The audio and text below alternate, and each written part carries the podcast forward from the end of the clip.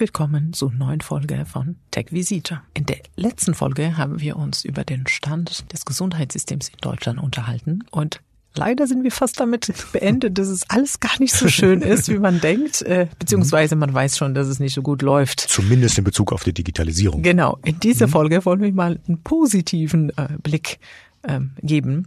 Und deswegen freuen wir uns, dass äh, ihr heute wieder da seid, dass ihr uns zuhört.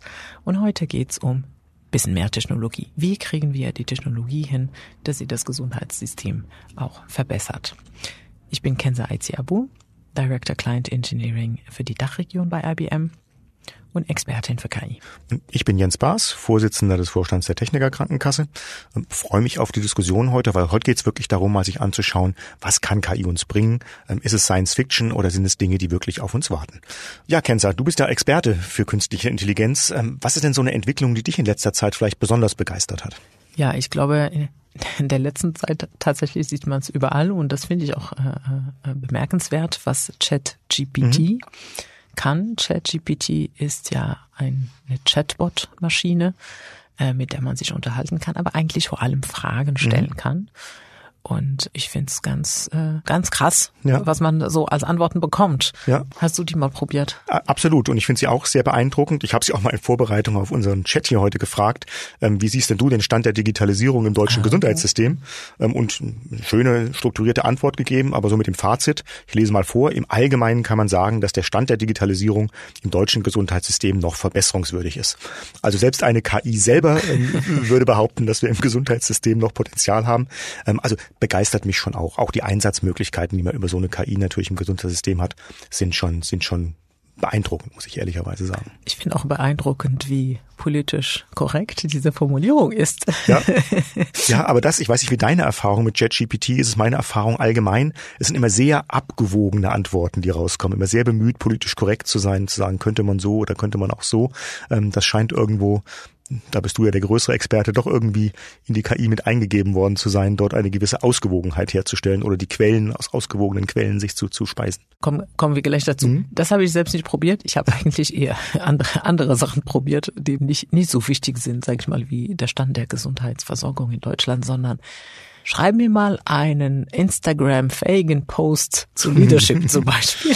Und war er gut? Konntest du ihn direkt eins zu eins kopieren? Großartig. das sagt natürlich auch was über die sozialen Medien aus. genau. Ähm, mhm. ich, ich wollte, ich habe es noch nicht geschafft, aber ich habe mir vorgenommen, so einen Post tatsächlich zu zu. Ob es äh, jemand merkt? Genau. Nicht mhm. zu sagen, woher es kommt, einfach mal mhm. posten und ein paar Tage später nochmal etwas, was ich formuliert habe und schauen, was äh, ja. funktioniert besser. Ich benutze ja bei meinen Social Media Posts seit langem zumindest computermäßig generierte Grafiken und Bilder, weil die natürlich royalty-free sind.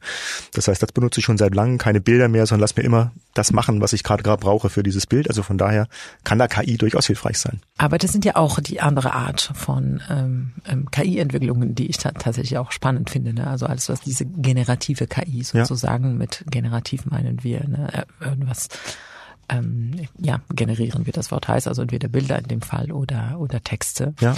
Und ChatGPT ist ja basiert auf einem großen Sprachmodell, GPT-3. Und das sind ja sehr äh, fortgeschrittene ähm, Methoden ja. in der, in der natürlichen NLP, das ist Natural Language Processing, ja. äh, Prozessierung natürliche Sprache. Es ist ein der, der Gebiete von der künstlichen Intelligenz. Und solche Sprachmodelle ist wirklich ein Meisterwerk. Ja. Und ja. die zapfen natürlich aber ganz viele, ganz viele Daten. Ja. ja. Und ich glaube, gerade die Kombination jetzt aus dieser natürlichen Sprache mit gleichzeitig dem Zugreifen auf unglaublich viele Daten, gibt eben schon beeindruckende Resultate. Ich glaube, das muss man einfach sagen. So, bevor wir uns anschauen, wie das äh, oder was das alles mit dem Gesundheitssystem zu tun hat, der Faktencheck. Heute geht es um Big Data und künstliche Intelligenz.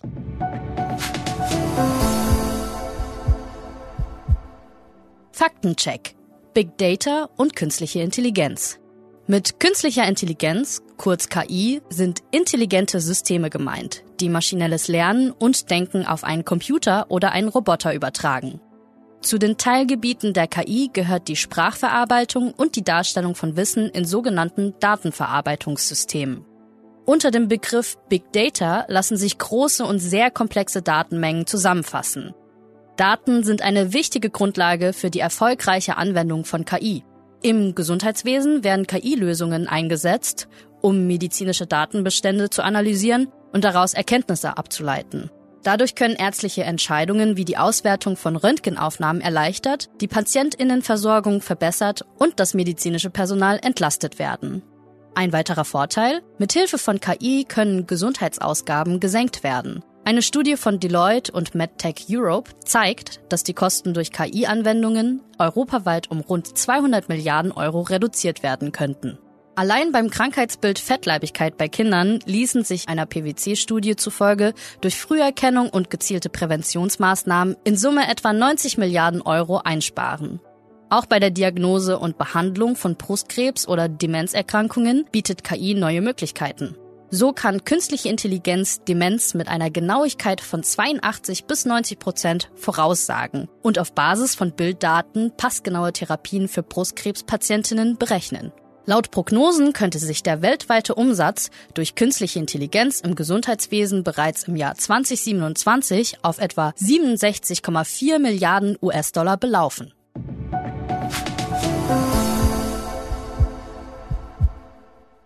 So, jetzt haben wir mal einen grundsätzlichen Einblick bekommen in das Thema Künstliche Intelligenz, aber mein Eindruck ist, Künstliche Intelligenz wird ja oft so als Buzzword benutzt. Nicht alles, wo Künstliche Intelligenz draufsteht, ist auch Künstliche Intelligenz drin. Es gibt die starke und die schwache Künstliche Intelligenz. Vielleicht kannst du uns da noch mal zwei, drei Worte zu sagen, damit wir das besser einordnen können. Ja, äh, tatsächlich, das ist ja auch eine, eine interessante Frage, denn in der Wahrnehmung der Massen ist Künstliche Intelligenz der Terminator. Mhm.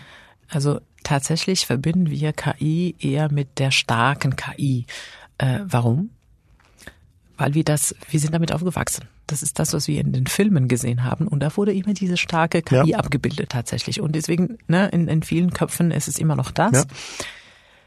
Aber das haben wir heute nicht und es ist auch nicht klar, ob es überhaupt irgendwann mal stattfinden oder geben wird. Was wir heute haben, ist es eine, eine schwache KI und äh, ich sag mal, das ist ein Sammelsurium an Methoden, die aus der ähm, äh, oder auf der äh, Mathematik und Statistik basieren, die eine Maschine ermöglichen, dass sie eine Fähigkeit, eine kognitive Fähigkeit nachahmt, die wir sonst nur mit Menschen verbinden. Und das ist, ja, wie gesagt, ganz viele Methoden. Viele davon kennen wir seit Jahren. Eine Regression zum Beispiel, das kennen viele aus dem Physikunterricht, auch viele BWLer, ist ja eigentlich nichts Weltbewegendes, aber es ist eine der Methoden des Maschinenlernens tatsächlich, es gibt andere Klassifikationen, ähm, mhm. Reinforcement Learning. Das ist alles, wie gesagt, ist ein Sammelsurium an, an Methoden. Ja. Und wenn eine Methode sich darin befindet, dann sagt man schon, das ist, das ist KI. Ja. Und ich meine, in der Medizin wahrscheinlich gibt es ja auch Einsatzgebiete wirklich für die ganz schwachen KIs und für die starken KI natürlich erst recht, so sie denn mal irgendwann wirklich ähm, gut funktionieren sollte. Denn die Einsatzmöglichkeiten für Künstliche Intelligenz in der Medizin sind ja mannigfaltig. Ich glaube, man kann da gar nicht überall durchgehen.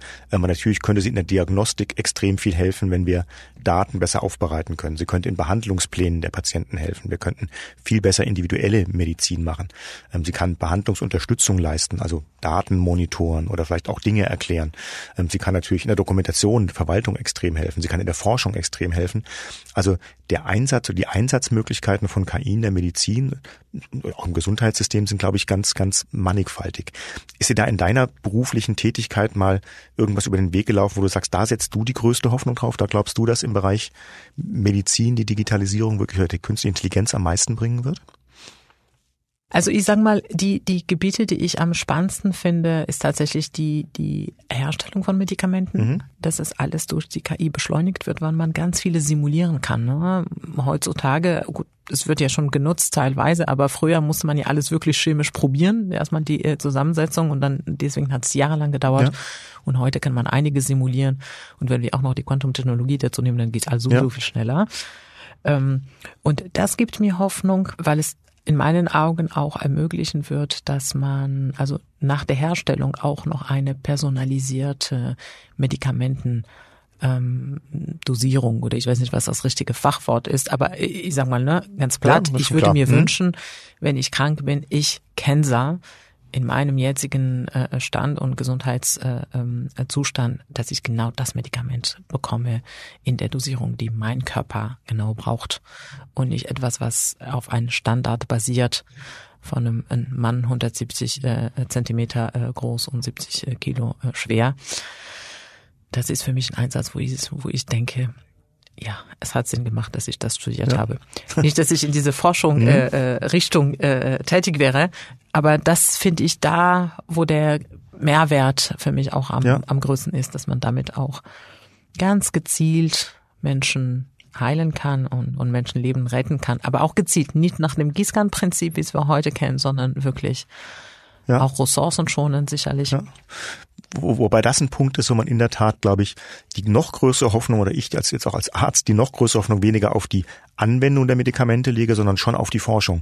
Weil auch die Forschung ist heute natürlich zentriert auf Normpatienten. Ähm, also da ist der klassische weiße Mann sozusagen, auf den werden Medikamente erforscht, ähm, dass nicht alle Bevölkerung weiße Männer sind, sondern dass es da andere Hautfarben, andere Ethnien, logischerweise mindestens ein anderes Geschlecht, ähm, aber im Zweifelsfall sogar andere Geschlechter geben kann, die auch Relevanz dafür sind, dass man andere Medikamente nimmt. Das wird oft zu kurz genommen und da kann natürlich theoretisch auch viel mehr Daten zurückgegriffen werden. Absolut. Und das ist genau der Vorteil, ne, wenn man es ermöglicht, dass es ein, eine Plattform gibt, ja. ne, auf der man Daten sicher austauschen kann, weltweit dann äh, wird das der Forschung ja auch äh, wahnsinnig helfen. Ne? Dann brauchst du nicht diese Gruppen in einem Land und dann gibt's nur diese Spezifika, sondern du kannst Daten mit vielen anderen austauschen. Und äh, dadurch werden die Daten viel diverser und das führt immer zu den besseren Ergebnissen. Also je diverser die Daten, desto besser die Ergebnisse. Siehst du da auch eine Gefahr? Weil natürlich eine künstliche Intelligenz ist nur so klug wie die Daten, aus denen sie lernt. Also das klassische Garbage in, Garbage out. Und wenn natürlich jo. auf den bisherigen Daten gelernt wird und dann sagen alle, naja, hat aber eine KI gesagt, muss doch so sein, ähm, ist das nicht oh, vielleicht sogar gefährlich? Ganz gefährlich, ganz mhm. gefährlich, definitiv.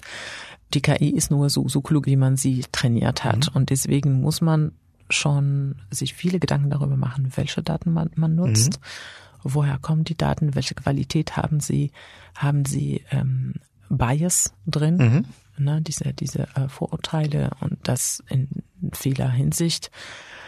Und da muss man diese Daten so aufbereiten, dass die Basis schon relativ neutral und gleich verteilt mhm. ist und aber ohne die Realität, die Lebensrealität ähm, zu, ähm, zu verändern. Und, und das ist tatsächlich überhaupt nicht einfach. Also das ist wahnsinnig kompliziert, weil wir, wir wissen ja, wir haben ja viele unbewusste Vorurteile in unserer Gesellschaft. Und das ist in den Daten ja. drin. Und wenn man versucht, das zu korrigieren, muss man ja auch wissen, wie viel darf ich korrigieren, ja. um die Realität trotzdem abzubilden. Aber das System ist nicht so vorurteilsvoll, dass es dann nur für eine kleine Gruppe funktioniert. Ja, ist ein klassisches Problem klinischer Studien. Man muss natürlich versuchen, möglichst alle Variablen, die nicht relevant sind, rauszunehmen. Was man heute hauptsächlich darüber macht, dass man Patienten aussucht, die möglichst wenig Variablen haben. Ja. In der Zukunft wäre es natürlich viel besser zu sagen, wir nehmen die Real-World-Patienten und die sind nun mal ganz, ganz unterschiedlich und versuchen die Variablen eher über die Daten dann wieder rauszubekommen. Also ein anders, anderer Ansatz, als man es heute eigentlich gehabt hätte, der glaube ich auch viel besser ist. Aber äh, sag mal, ganz provokative Frage wenn du heute eine Entscheidung bekommen würdest, dass eine, ein Doktor KI äh, rät dir Medikament A und ein Hausarzt rät dir Medikament B und die sind unterschiedlich. Auf wen würdest du denn heute hören? Würdest du heute schon sagen, dann mache ich, was die KI mir sagt oder würdest du deinem Hausarzt folgen? Also als gute Ingenieurin würde ich mal fragen, wie kommst was ist du das für eine KI? nee, nee, ich würde mhm. die Frage auch dem Arzt okay. stellen. Mhm. Als gute Ingenieurin meine ich ja, weil eigentlich ein Ingenieurwesen, da wird man nur trainiert, analytisch zu mhm. denken. Ne? Also ich möchte gerne diese Entscheidung nachvollziehen mhm. können. Und, und dann muss ich mal gucken, wer, wer hat die bessere Argumente sozusagen. Was ist mhm. für mich eher nachvollziehbar? Ja, das ist äh, tatsächlich auch eine Frage und deswegen auch die Notwendigkeit ähm, der KI-Erklärbarkeit. Mhm. Ne? Weil Vertrauen entsteht auch in diese Nachvollziehbarkeit. Ne? Ja. Wenn ich etwas, wenn mir jemand etwas erklärt und ich kann es nachvollziehen und ich verstehe es, dann vertraue ich es ihm. Ja. Ne? Es kann sein, dass er mir auch irgendwas vorgaukelt, aber wenn es gut argumentiert ist, dann glaube ich es auch. Ja. Ähm, und dasselbe würde ich auch von einem Arzt erwarten. Wir haben jetzt, glaube ich, auch immer noch ein bisschen blindes Vertrauen an Ärzte. Mhm. Das ist ja ein Beruf, der seit vielen Jahren so ein bisschen mhm. heilig ist. Ne? Also ja. der Arzt und der Anwalt. Der Halbgott in Weiß. Mhm. Genau. Und, und heute verändert sich das auch mit der Demokratisierung der Information. Ne? Ähm, die Patienten gehen und Patientinnen gehen heute zum Arzt ein bisschen ja. besser, also jedenfalls besser informiert als vorher ja. und, schlagen auch Sachen vor, was sicherlich nicht, nicht einfacher macht für die Ärztinnen. ähm, aber auf jeden Fall zu deinem Punkt zurück. Wir müssen dahin kommen, dass die KIs die Vorschläge machen und erklären, warum diese Vorschläge machen und dass die Ärztinnen das als komplementär sehen in ihrer Diagnose oder in ihrer Entscheidungsfindung, ne? dass sie das auch lesen und auch selbst überlegen und validieren. Macht das Sinn, was die KI mir sagt oder nicht? Ja. Denn die letzte Entscheidung ist immer ja. beim Spezialisten. Ja, finde ich spannend, dass du das so sagst, weil das so ein bisschen eine, eine provokative These ist, die ich auch seit einiger Zeit sage. Ich glaube, dass es in wenigen Jahren ein Kunstfehler sein würde, als Arzt eine Diagnose zu stellen, ohne auch eine KI befragt zu haben. Ähm, du wirst trotzdem als Arzt die Entscheidung fällen müssen, so wie du das sagst.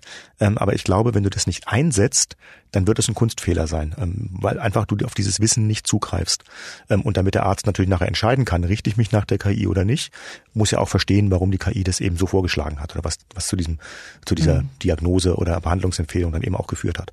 Aber ich glaube, das wird so kommen, ja. Ja, und das setzt ja voraus, dass man Vertrauen aufbaut in diese KI. Das heißt, es ist nicht eine Sache, die von heute auf morgen passiert, sondern sicherlich werden wir das mehrere Jahre erleben in Begleitung, ja. ne, wo die Ärzte sich anschauen, okay, was macht, ja. was sagt die Maschine? Und dann irgendwann, ne, nach mehreren Jahren, wenn sie feststellen, okay, weiß ich nicht, in 95 Prozent der Fälle hatte die Maschine ja auch recht, dann äh, kommt dieses Vertrauen und dann wieder fängt das Gefährliche an, dass mhm. man sich darauf verlässt. Blind vertraut, genau. Mhm ja, das ist so, so ja. ein bisschen die, die, die Waagschale. Ja. ehrlicherweise muss man sagen, ist die Medizin ja ein Bereich, der für künstliche Intelligenz extrem geeignet ist, weil er eben keine Mathematik ist. Es ist eben nicht so, dass immer eins plus eins gleich zwei ist, sondern das sind einfach immer Wahrscheinlichkeiten in Medizin. Es sind immer nur Wahrscheinlichkeiten. Es gibt kein richtig oder falsch und kein 100 Prozent. Und das ist eigentlich sehr geeignet für solche Dinge, aus sehr, sehr großen Daten Wahrscheinlichkeiten abzuleiten. Man kann nie sagen, eine der häufigsten Fragen, die ich als Arzt früher bekommen habe bei sehr schweren Erkrankungen, wie lange lebe ich noch? Da gibt es keine mathematische Antwort drauf, aber es gibt Wahrscheinlichkeiten und Ranges. Ähm, und ich glaube, dafür ist sowas eigentlich eine künstliche Intelligenz eigentlich sogar gut geeignet, mit solchen Wahrscheinlichkeiten umzugehen, mit großen Datenmengen umzugehen, ähm, was letztendlich dasselbe ist, was der Arzt mit dem Faktor in Anführungszeichen Erfahrung ja auch macht. Nicht mathematisch abbildbare Dinge, die man irgendwie aber trotzdem korreliert. Genau, und das mhm. ist ja auch der Punkt, ja. äh, tatsächlich auch die KI. Genau. Also weiß es erstmal, ne, man braucht diese Menge an Daten, um die besseren Wahrscheinlichkeiten errechnen zu können. Ne? Also man weiß es von Statistik, je mehr, desto besser. Ja. Und man kann unter 100, ich sag mal, das ist jetzt natürlich für die KI gar nichts unter 100, aber man sagt ja auch, wenn man in Prozentsätzen spricht, unter 100, das ist überhaupt nicht relevant für die Statistik. Äh, wenn wir über KI sprechen, dann ist es um einiges mehr. Ja, das sind die äh, Null, Null Stellen ja. äh, rechts davon. Also ich, ich mag den Punkt, dass du sagst, eigentlich in der Medizin sprechen wir auch über Wahrscheinlichkeiten. Und äh, das heißt, die, die Analogie ist, mhm. ist schon da. Ähm, äh, definitiv. Und dann, und dann ausgehend von diesen großen Zahlen, großen Datenmengen, die richtigen Wahrscheinlichkeiten ja. zu rechnen. Und dann für das eine Individuum, das ist die genau. Kunst. Genau. Ja. Tatsächlich. Ja. Und da erstaunlich, wie es klingt, aber je mehr Daten ich habe, desto besser kann ich für eine Person was vorhersagen. Ja, ja, genau so ist es. Und je mehr Daten sind eben auch viele Daten, die überhaupt äh, gar keine Behandlungsdaten oder Diagnosedaten gewesen wären früher. Ähm, früher hat man, in, in, meinem Studium hat man Patienten nach einer Schaufensterkrankheit befragt. Da hat man sie gefragt, wie viele Schritte kannst du laufen, bevor dir die Füße wehtun? Wichtig für eine Verschlusskrankheit in den Arterien. Das musst du halt niemand mehr fragen, weil jeder hat ein Handy oder eine Uhr dabei, die die Schritte genau aufzeichnet. Das könnte man 100 Prozent exakt auswerten. Und da sieht man, da kommen auf einmal Daten da rein, die gab es einfach früher gar nicht. Ähm, und mhm. deswegen, da brauchst du, glaube ich, eine künstliche Intelligenz oder zumindest eine ausgefeilte ähm, Expertensysteme dafür. Und dann kannst du auf einmal für eine Diagnostik Daten benutzen, die man früher mühsam hätte fragen müssen oder gar nicht gehabt hätte. Ja, absolut, absolut. Also die, die Daten sind vorhanden. Ich finde das lustig mit dem Schaufenster. Ja, es schaut ja auch keiner mehr Schaufenster, weil sie alle online shoppen gehen. Also die Frage genau. geht auch gar nicht mehr. ja, mhm. Corona hat einiges gemacht. Ja. Aber was Digitalisierung mhm. angeht, und das siehst du, Stichwort Corona, ähm, das fand ich auch total spannend, dass wie schnell die Entwicklung von diesem Impfstoff ja. ähm, stattgefunden hat. Und das haben wir jetzt nicht nur der KI zu verdanken, sondern auch der Vernetzung ja. der ähm, äh, Forschungsinstitutionen, Forschungszentren, Universitäten und Unternehmen, Pharma, ähm, was auch immer. Und das ist wieder ne, so eher Digitalisierungssache. Mhm. Aber da sieht man, wenn man Wissen hat, verteilt und es schafft, dieses Wissen zu konsolidieren ja. und, und zu vernetzen, dass es alles viel schneller geht. Also mhm. eigentlich sollten wir das das, das beibehalten. Ja, es ist schade, dass sowas unter Druck offensichtlich immer viel besser funktioniert, ähm, sei es eine Pandemie oder sonstige Dinge. Dabei wäre es ja eigentlich für das ganz normale Leben auch sehr erstrebenswert, das zu tun. Aber an der Ecke bin ich jetzt mal der Optimist. Ich glaube, dass das Thema Datenvernetzung und dann auch Nutzung der Daten über künstliche Intelligenz in der Tat einer der nächsten großen Schritte in der Medizin sein wird. Nicht die Erfindung eines einzelnen Medikamentes, sondern das Zusammenführen vieler, vieler Daten mhm. zur individuellen Behandlung des Patienten und auch zur Forschung, um, um übergreifende Themen festzustellen. Also sowohl individuell als auch übergreifend ist, glaube ich, die kluge Nutzung von Daten ähm, der nächste Durchbruch in der Medizin. Absolut. Und was ähm, ein Thema, was ich auch sehr spannend finde, und da spielen auch andere Aspekte eine Rolle, nicht nur KI, sondern auch viel Robotik, aber diese nicht invasiven Behandlungen. Mhm. Ähm, also alles, was, was OP ist, die ganzen OP-Roboter, ähm, die hier total minimal invasiv sind. Ja, aber sie sind schon, schon invasiv, in der Tat, sie sind minimal invasiv, aber minimal invasiv. Minimal invasiv, ja. aber ja. invasiv. Genau, es ja. gibt ja auch die andere Lösung, das ist glaube ich noch wieder Science, also nicht Science Fiction, es aber die nächste Stufe. Sehr invasive Roboter, die Hüften operieren und solche Dinge, also. Mh. Ja gut, aber Jens, als du vor, war da 20 Jahre, ja. als du noch mhm. Chirurg mhm. warst, Gab's das schon? Ähm, die ersten OP-Unterstützungsroboter gab's, aber nicht in der Art und Weise. Heute ist es ja in der Tat so, dass der Chirurg ganz woanders sein kann im Zweifelsfall und einen Patienten am anderen Ende der Welt operiert. Ähm, das gab's damals noch nicht. Genau. Und das ist ja, ne, früher hat man mit dem mhm. Bisturi alles schön aufgemacht und heute sind diese äh, ja, heut, Endoskopen oder wie heißen die? Genau, heute kann man viel mehr endoskopisch operieren und das äh, ermöglicht natürlich auch, dass der Chirurg woanders steht. Und es ist ja kein, kein menschlicher Roboter mit einem Skalpell in der Hand, der woanders was schneidet, sondern wir reden ja in der Tat von eher endoskopischen Operationen, die dort sind, zumindest meistens. Ähm, da sind schon, schon ganz, ganz große Fortschritte drin wir haben jetzt viele, viele positive Sachen über die künstliche Intelligenz gesprochen. Aber auf der anderen Seite siehst du nicht auch Gefahren? Also glaubst du, die Menschen werden das akzeptieren? Ähm, du hast vorhin selber gesagt, man hat den Terminator im Blick. Also haben wir dann Angst, dass irgendwann die künstliche Intelligenz die Menschheit ausrottet, weil sie feststellt, ähm, das ist alles gar nicht so in Ordnung oder die Dinge funktionieren nicht. Also diese, diese Ängste, die Menschen künstliche Intelligenz entbringen, die könnte ja im Gesundheitssystem noch ausgeprägter sein. Meinst du, da wird eine Akzeptanz da sein? Also ich glaube, diese Angst kommt oft aus einem Kontrollverlust. Mhm. Ne? Wenn man den Eindruck hat, ich habe hier gar nichts zu sagen und die Maschine wird autark und ne, schlägt dann die Diagnosen vor mhm. und alle äh, vertrauen blinde drauf und dann ja. Und dann wer weiß, es hat sich vielleicht jemand da reingehackt und ich ja, habe es gar nicht mitbekommen mhm. und dann kriege ich ein Medikament, der mich umbringt. Ja. Also diese Kontrollverlust, das ist das, was, was uns, äh, was uns Angst gibt.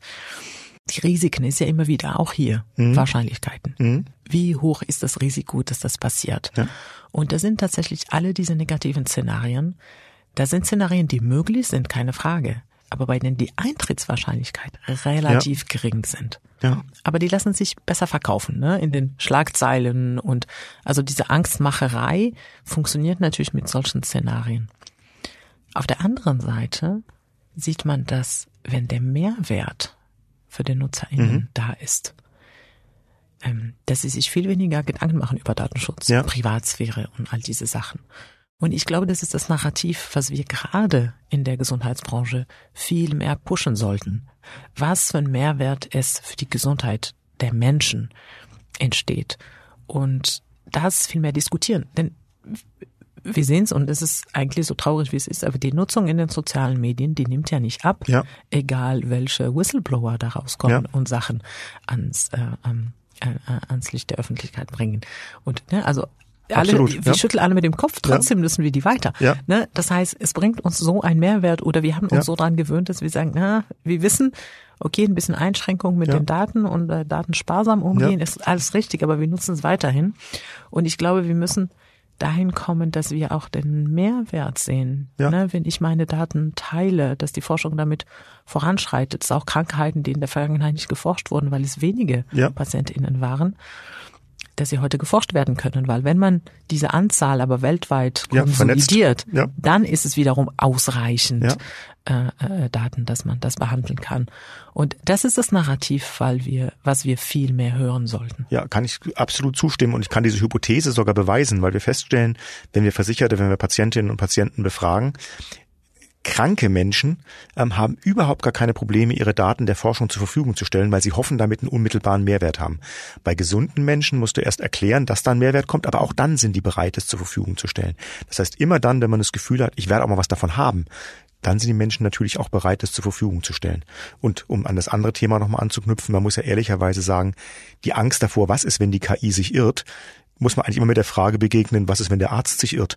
Ähm, und jetzt auch als Arzt gesagt, die Wahrscheinlichkeit liegt ja auch nicht bei null Prozent, dass Ärzte sich irren können. Ähm, also von daher ist es ja auch da nur eine Frage, wer wird sich denn häufiger irren, der Arzt oder die KI? Und meine Hypothese ist, in Kombination von beiden werden wahrscheinlich die geringsten Irrtümer auftreten. Das ist, das ist gut, dass du das sagst. Und ich finde es auch gut, dass du sagst, dass auch Ärzte sich äh, äh, und Ärztinnen sich irren. Klar, ähm, und es ist ja nicht nur in der Medizin so. Wir sind Menschen. Ja. Und, und Menschen sind nicht perfekt. Und das ist auch gut so, dass so wir nicht perfekt sind, weil dadurch entstehen ja auch innovative und Sachen. Und auch die KI wird nicht perfekt sein, weil sie ja auf Daten basiert und programmiert ist oder die Regeln zumindest ein, äh, programmiert bekommen hat oder die Primärdaten darauf basieren ich glaube, der Perfektheitsanspruch, den muss man einfach irgendwie aufgeben. Absolut. Also da gibt's ja auch recht, die KI wird nicht perfekt sein. Ähm, die KI hat äh, allerdings bestimmte ähm, Sachen, die diese Fehlerquote verringern. Und ja. das ist alles, was, ich sage mal wieder, was menschlich ist. Ne?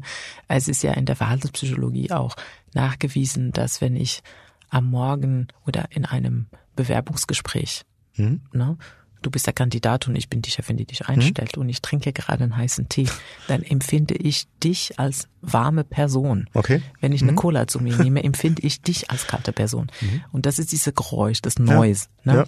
Das beeinflusst meine Wahrnehmung und auch meine Entscheidung über dich, ob ich dich einstelle oder nicht. Und das hat eine KI nicht, weil sie keine Wahrnehmung hat, ja. kein Selbstbewusstsein, kein Ich, kann nichts wahrnehmen. Ja. Es ist ne, straightforward, ist mathematisch. Ja. Dennoch je nachdem, wie die Daten sind, wie das ganze Trainingsprozess gelaufen ist. Wobei das natürlich die spannende Frage ist, wenn die KI trainiert wurde mit einer Kamera und sozusagen dann auch gesehen hat, dass da ein T ist, dann ist ja doch die Frage, leitet sie daraus ab. Der hat nachher gesagt, der ist warm, da war immer ein Tee. Ist es doch, das ist genauso ein Punkt, wo man sieht, man muss schon aufpassen, wie man sie trainiert, weil natürlich können Wahrnehmungsfehler auch einer KI antrainiert werden, ohne dass sie weiß, dass sie da einen Wahrnehmungsfehler antrainiert bekommen hat. In den USA gab es einen Fall, wo in der Tat die Hautfarbe gar nie erfasst wurde, ähm, trotzdem aber äh, People of Color ähm, diskriminiert wurden, weil es einfach andere Kriterien gegeben hat, ähm, die gar nicht Hautfarbe gewesen sind, ähm, aber die sozusagen darauf, Wohnort zum Beispiel, die wohnten eben in bestimmten ähm, Stadtteilen, ähm, darauf haben Rückschlüsse schließen lassen. Und da hat man gesagt, das ist doch gar keine Diskriminierung, was hat doch eine Maschine gemacht.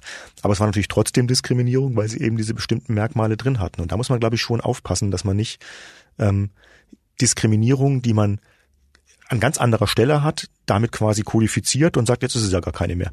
Ähm, äh, Diskriminierung ist Diskriminierung, egal so wer sie getätigt ja. hat. Also da, so das schon mal vorab. Und da kann man nicht sagen, weil es eine KI gewesen ist, nee. ist jetzt ja objektiv, sondern nee, nee, nee, nee, absolut auch, auch eine KI kann diskriminieren, wenn die Daten, die sie gefüttert haben, diskriminierend gewesen sind. Ich glaube, so einfach ist das. Das ist richtig. Also was die KI tut, ist reproduzieren. Genau. Unsere Diskriminierungen. Äh, ja. Und wir wissen ja, wie, wie du sagst, wir haben in der Gesellschaft ja äh, alles Mögliche an, an Diskriminierungen. Mhm. Und das lernt die KI und das reproduziert sie. Meine Hoffnung ist, es gibt Tools heute, wie man diese Diskriminierungen aus den KIs also nicht zu 100 Prozent entfernt, aber auf jeden Fall verringert. Mhm. Ne? Also man schaut sich die Daten an, man sucht diesen Bias, man versucht das auszugleichen, man sucht nach dem Bias in den Modellen, ja. in den Algorithmen. Also es gibt viele Tools ja. und man schafft es schon, den äh, Bias zu verringern in eine KI-Entscheidung. Ja. Und da muss ich sagen, Vielleicht obwohl leichter es komplex, leichter, und das ist genau der Punkt, so komplex wie das ist, es ist überhaupt möglich. So, jetzt wie hole ich dir dein unconscious bias aus ja. dem Kopf raus? Das ja. ist ja gar nicht so einfach. So ist es, das ist ja Generationen und Generationen von bewusster Erziehung. Jede Sekunde, jeden Moment. Ja. Äh, weil solche Sachen haben wir. So funktioniert unser Gehirn, so spart er Energie und deswegen ist es so, darüber bewusst zu werden, ist, ist, ist eine, ist ein Sport, ja. äh, ist eine Sportübung. Ne? Ja. Das muss man jeden Tag sich daran erinnern, ja. dass es so ist und dass man anders denken muss. Und deswegen meine ich, es ist bei der KI tatsächlich einfacher. Ja, und, und so schlimm so ein Bias im normalen Leben sein kann, im Gesundheitssystem kann er sogar unmittelbar lebensbedrohend sein, weil der Bias dann eben in die falsche Richtung geht. Von daher hoffen wir, dass die Künstliche Intelligenz auch an der Ecke wirklich einen, einen Fortschritt in der Forschung und in der Behandlung bringt, die dann eben auch diskriminierungsfrei stattfinden kann. Gibt es denn Dinge in der KI, wo du davon ausgehst, dass dort noch eine große Einschnitt in unser tägliches Leben in nächster Zeit kommen wird? Also erwartest du da irgendeine Revolution, wo du sagst, da passiert was ganz Tolles oder wird es eher eine Evolution sein? Das ist ein Thema, was ich super spannend finde, nämlich die emotionale künstliche Intelligenz. Mhm. Und das ist so, bisher haben wir KI und alles, was Maschinen ist, eh als kalt, ne? In die kalte Ecke. Das ist Technik, die kann nur schwarz und weiß. Und Emotionen, Kreativität, ähm, emotionale Intelligenz ist etwas, was Menschen gut können. Und wir lernen inzwischen, dass sich das auch verändert. Ne? Mit ChatGPT, was wir vorher besprochen haben, und alle, alles gener generative Aber es simuliert Modelle. natürlich Emotionen. Das ist genau der Punkt. Genau, genau. Also ne, wir haben am Anfang mit Mhm. ein bisschen, ich sage mal, Kreativität ist auch nicht wirklich kreativ, die gibt's wieder, wieder ab. Mit Emotionen ist es so, dass die Maschinen lernen, unsere Emotionen zu erkennen. Mhm. Auch nicht 100 Prozent äh, richtig. Dennoch, das zu analysieren aus unserer Mimik, aus unserer Tonlage, aus, aus unserer Wortwahl, äh, wenn wir auch noch die Uhr haben, äh, also die Wearables, Ja. die auch unseren Puls messen, unsere Lautfähigkeit, ähm, nee, die Leitfähigkeit der Haut hat einen Rückschluss auf Hormon. Ähm, Mhm. Genau, Stresslevel, Hormondurchblutung. Mhm. Und das alles sagt natürlich, wie du dich befindest. So, und das gepaart mit deinem Gesichtsausdruck kann eine Maschine sehen oder analysieren. Du bist gerade glücklich und dann macht sie, selbst wenn das auch noch ein Roboter ist und ne, die KI ist in dem Roboter drin, also wenn man auch noch die Hardware zu der Software zusammenbringt und der Roboter lächelt dir zurück, dann fühlst du dich gut. Und das ist der Punkt. Entscheidend ist ja nicht, die Maschine fühlt nicht. Ja. Die Maschine hat nur analysiert, ich lächle und lächelt zurück. Aber dieses Zurücklächeln Ja. verursacht bei mir, Mensch, ein Glücksgefühl. Ja, Und das finde ich total spannend, denn das verändert unsere Interaktion mit den Maschinen und im Endschluss auch unsere Interaktion mit anderen Menschen. ja.